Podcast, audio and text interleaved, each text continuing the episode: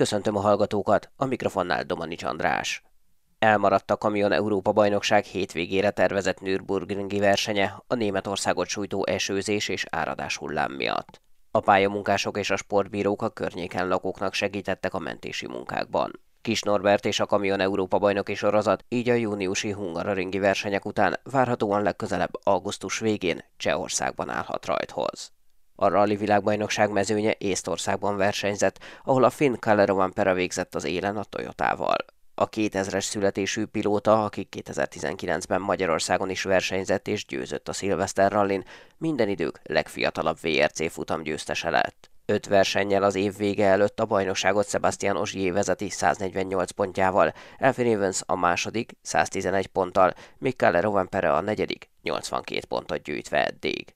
Csomós Miklós és Nagy Attila kettőse nyerte a hétvégi Székesfehérvár Veszprém rallit, az országos rally bajnokság ötödik futamát. Második győzelmükkel megközelítették a pontversenyben vezető és az utolsó gyorsasági szakaszon bukó címvédő Hadik Andrást. Csomós Miklóssal beszélgettem. Úgy éreztük, hogy mind a két nap jó tempót tudtunk menni. Úgy gondolom minden összeállt, jól tudtunk gumizni, jól fel tudtuk érni a pályákat, illetve tényleg jó tempót tudtunk menni.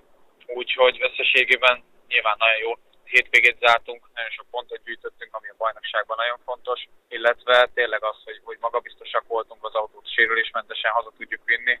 Ezek azért nagyon fontos dolgok, úgyhogy egy jó hétvégén vagyunk túl. Idén ez a második abszolút győzelmetek, tudtatok már győzni aszfalton, és tudtatok már győzni murván is. Ez teljes versenyképességet mutat. Ti is így érzitek?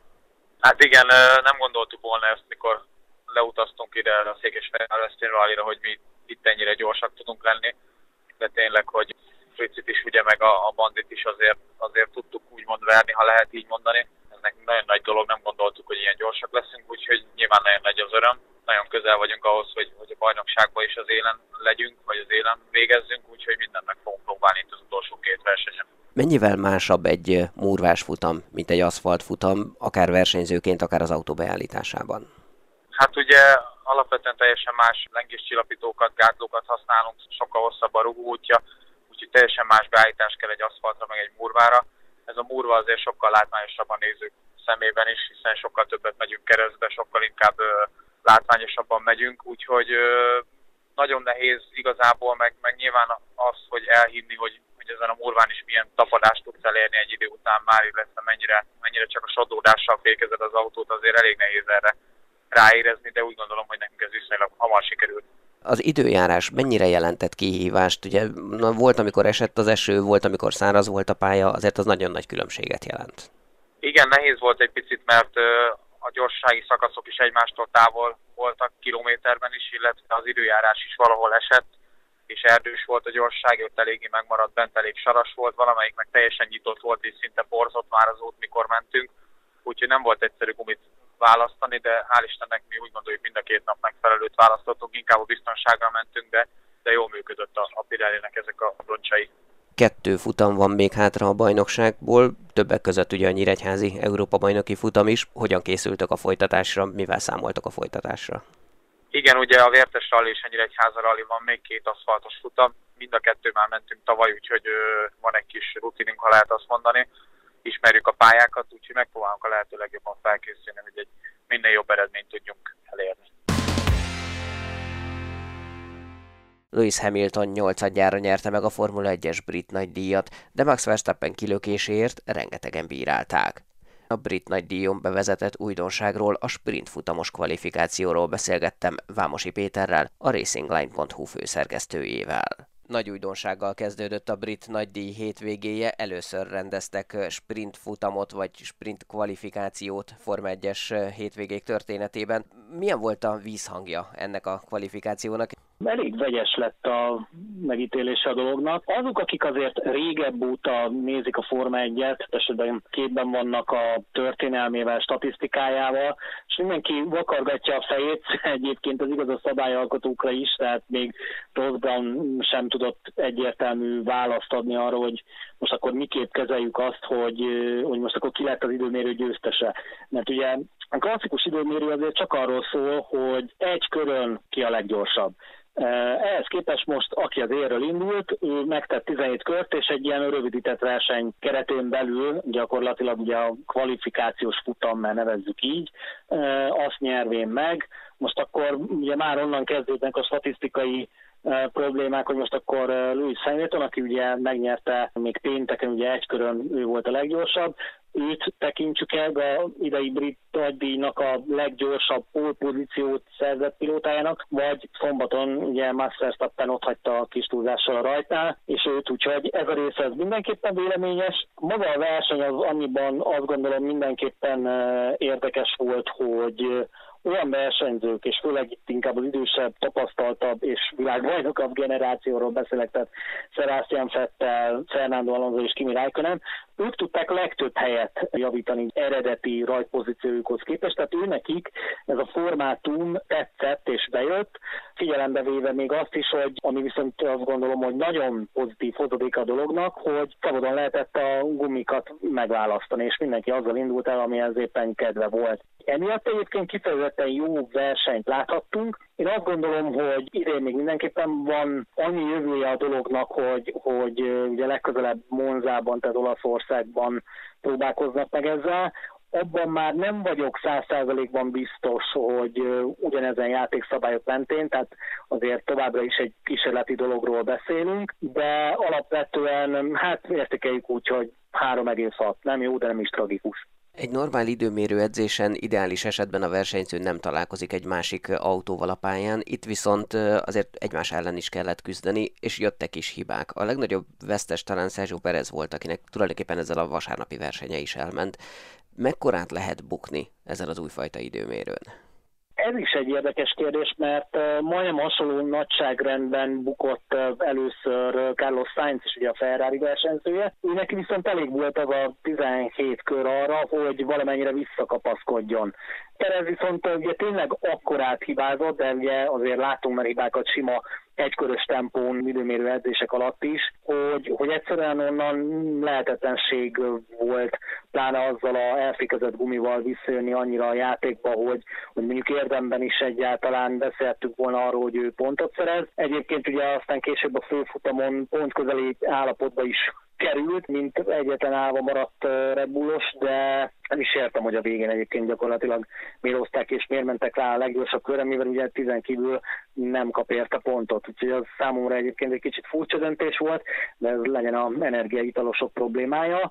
Én azt gondolom, van még játék lehetőség egyébként a sprint futamban. Több szakértő is, például Weber, Gábor is azon a véleményen volt, hogy ha már sprint futam legyen rövidebb, tehát egy 8-10 körös, mert Való igaz, hogy a utolsó nagyjából hét körben egyébként olyan egetrengető esemény nem történt, csak relatíve tényleg komoly tempóval, de köröztek egymás után. Az minek köszönhető, hogy csak bizonyos pályákon használják majd ezt a sprint futamot az idei évben? Ez egy picit olyan, mintha nem lennének egyenlőek a körülmények.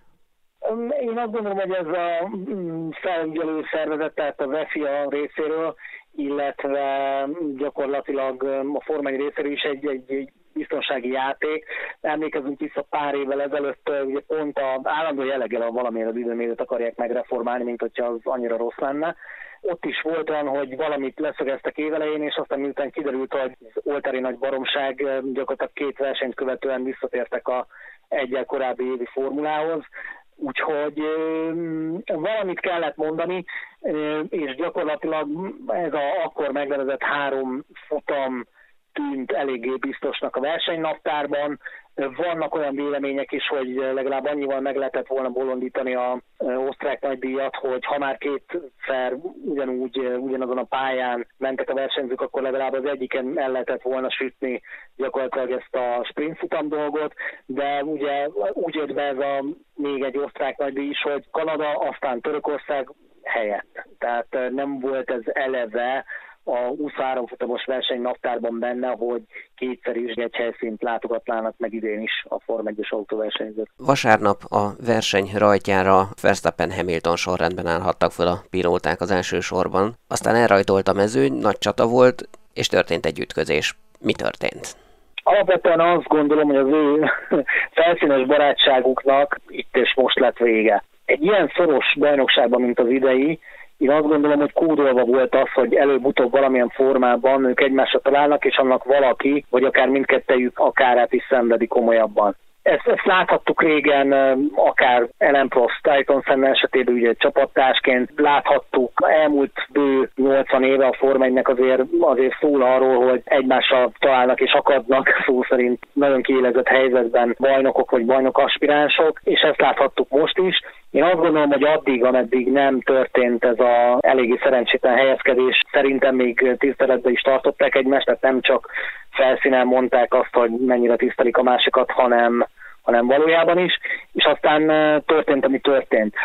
Ahogy lett ebből büntetés, én azt gondolom, hogy egyébként, hogyha mindketten kiestek, simán normál versenybalesetnek eh, minősítette volna szerintem a felügyelő testület az esetet. Nem gondolom azt, hogy elképesztő szándékosság lett volna Louis Hamilton esetében, de tény, hogy visszanézve a felvételeket, és pláne később ugye volt egy nagyon hasonló szituáció a verseny felé Charles Leclerc ellen. Hát valóban némileg a versenyvonaltól, ideális ívtől eltérően közlekedett Louis Hamilton, de nem volt az mondjuk annyira szigorúan távol, hogy már mondjuk ezért, meg ezért ugye alapvetően most büntetni valakit, mert nem a versenyévet használja, hát az, az mondjuk közreélet volna. Az már inkább azt gondolom, hogy megéri a pénzét a dolog, hogy azért a korsz egy olyan kanyar, hogy azért itt 300-zal meg fölötte közlekednek a versenyzők, tehát bármilyen jelentéktelennek is tűnő banális összeérésből látható volt, hogy mekkora probléma történt,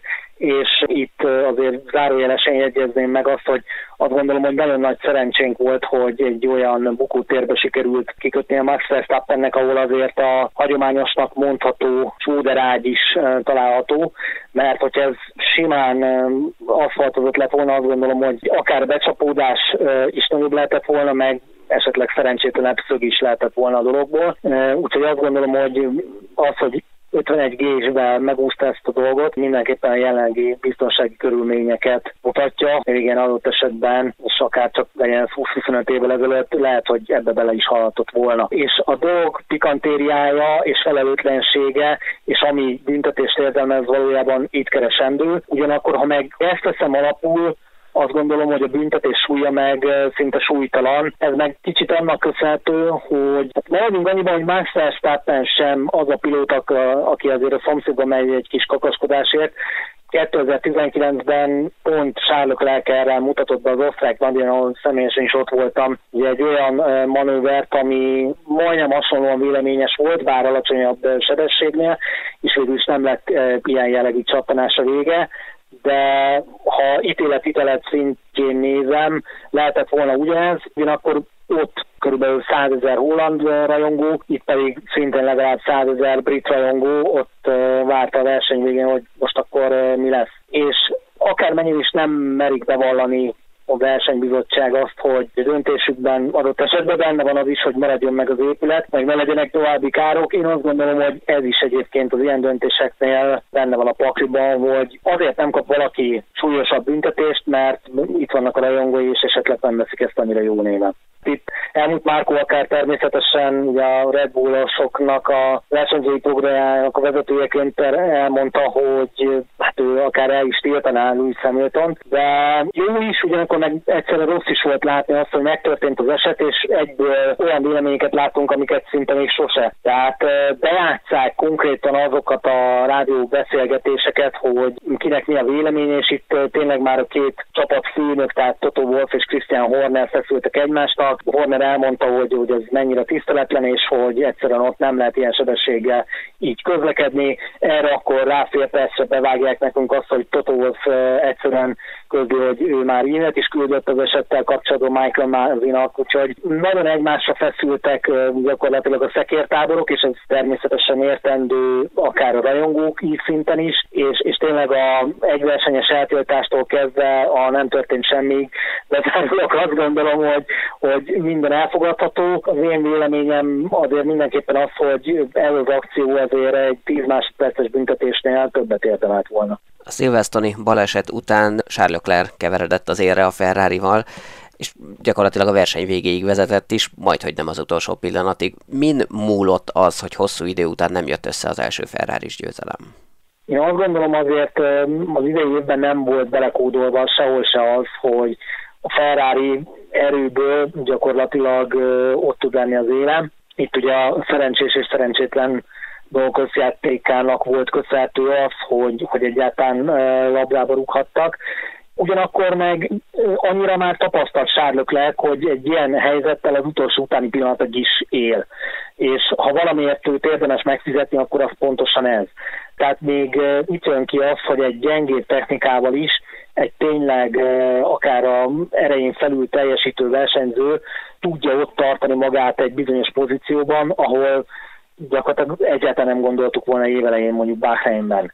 Kicsit kellett az is, hogy a McLaren betizett gyakorlatilag otthon, tehát Lando Norrisnak például a, a kerékcseére az mindennek mondható, csak annak nem, hogy az jó volt.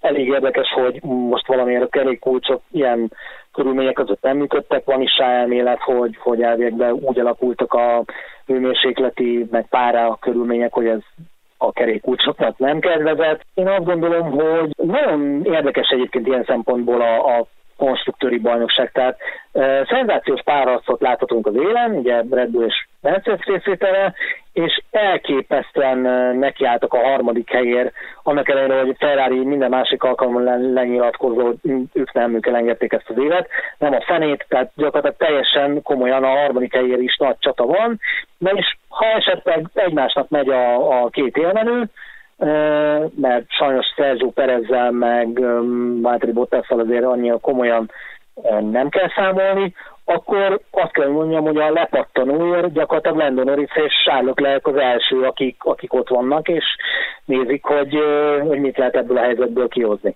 Arról meg nem is beszélve, hogy a ötödik helyért szintén oltári nagy harc van jelenleg a Alfa Tauri, Aston Martin és Alpin között.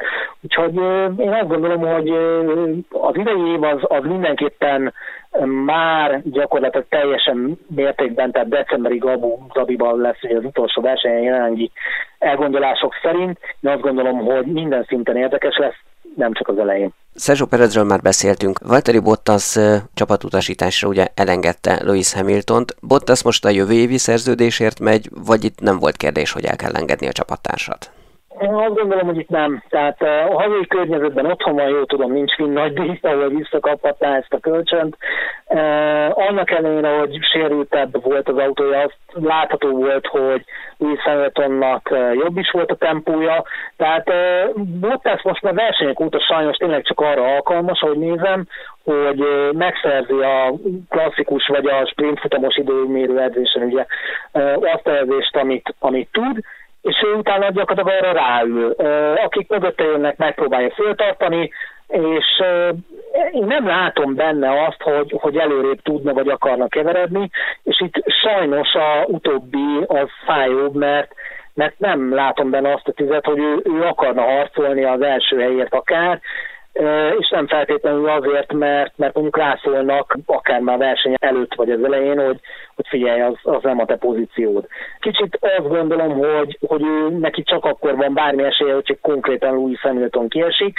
Hát ilyen azért így nagyon régen történt nem utoljára, és ez egyáltalán nem kedvez valóban annak a pozíciónak sem, hogyha ő mondjuk továbbra is a Form 1 akarna maradni, akkor hol találta magának helyet. A leges legmagasabb pegykák amit azért én el is utasítanék az az, hogy ő esetleg kiköthet a Alfa Romeo-nál, nem hinném, ha csak azért nem, mert a ferrari szüksége van azon információkra, amit ő megszerzett az elmúlt évek alatt a Mercedes gyári csapatában, és ez esetleg megér nekik egy évet, de ugye leginkább a Williams csapatában hozzák szóra, ahol egyébként azt gondolom lehet helye, mert olyan tapasztalatokkal érkezhet meg, ami más rétűbb és szélesebb körül, mint amit mondjuk George Russell erőből ifjú titánként fel tud mutatni.